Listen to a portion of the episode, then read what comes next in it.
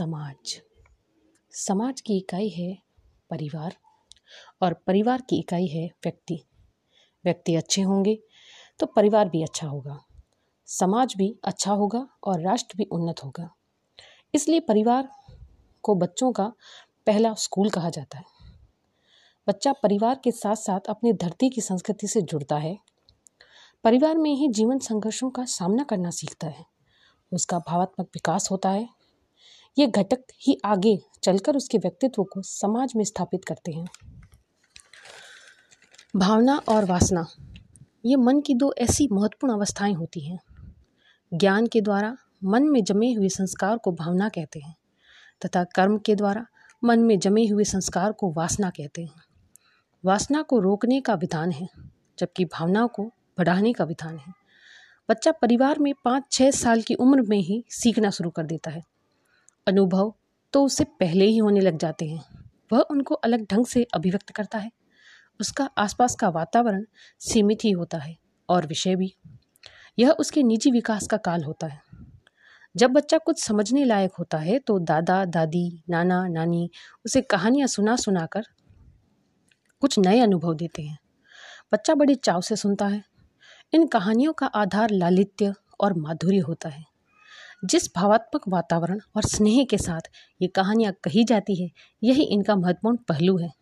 किंतु आज इसको ही सबसे कम महत्व दिया जाता है, जबकि बच्चों में भावात्मक विकास का आधार इसी उपक्रम से तैयार किया जा सकता है और वह भी इसी कच्ची उम्र में। इसी आधार पर बालक आगे मिलने वाले ज्ञान को ग्रहण करता है और अपने संस्कार अर्जित करता है। जिस बच्चे के पास यह भावात्मक आधार नहीं है, वह जीवन के संघर्ष नहीं झेल पाता।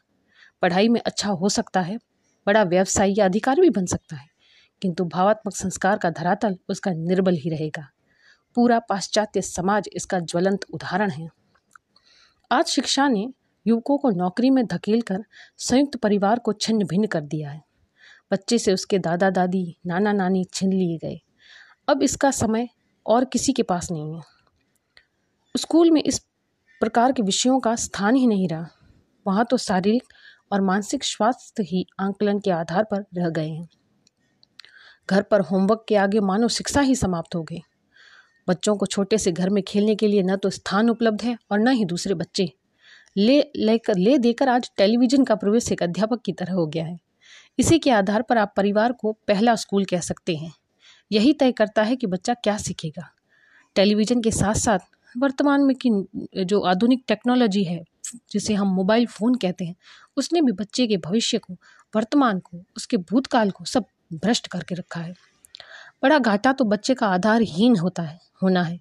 भावात्मक दृष्टि से बिना व्यक्ति के व्यक्तित्व का निर्माण इसलिए नहीं होता कि जहाँ उसकी दृष्टि जानी चाहिए, वहाँ जाती ही नहीं। क्योंकि भावात्मक संस्कार जम ही नहीं पाए हैं और न सिखाए गए हैं। अच्छी नौकरी अच्छा कमाई का अर्थ अच्छा व्यक्तित्व कभी नहीं हो सकता। इसका एक अन्य प्रभाव भी पड़ता है। भावनाएँ व्यक्ति को जीवन संचालन की दृष्टि देती है। उसके पिछले जन्म के संस्कारों के कारण ही भावनाओं के कुछ अंश उस व्यक्ति में आते हैं। भावात्मक विकास होने पर वह अपने अच्छे बुरे संस्कारों का आंकलन करके जीवन की दिशा तय करता है। बुरे गुणों का बहिष्कार करता है। अपने व्यक्तित्व में नया निखार पैदा करता है। समाज और राष्ट्र के लिए एक स्तंभ के रूप में तैयार हो जाता है। इसके विपरीत, भावात्मक विकास के बिना उसके विचारों में विशेष परिवर्तन नहीं आ पाता। अच्छे बुरे सभी प्रकार के विचारों का पोषण उसमें समान रूप से होता है। बुरे विचार उसके मन को प्रभावित करते हैं और अंततः शरीर में रोग में प्रपुष्टित हो जाते हैं। शरीर का ग्रंथि स्त्राव केवल वासनाओं से ही चलता है। बुरे संस्कार धीरे धीरे ऐसे रसायन पैदा करने लगते हैं कि कालांतर में एक बड़ा रोग जड़ी जमा लेता है। जिस प्रकार क्रोध, चिंता आदि से रोग होते हैं, उसी प्रकार भावात्मक निर्बलता और वासनात्मक प्रबलता भी बड़े रोगों को निर्मित करती है। धन्यवाद।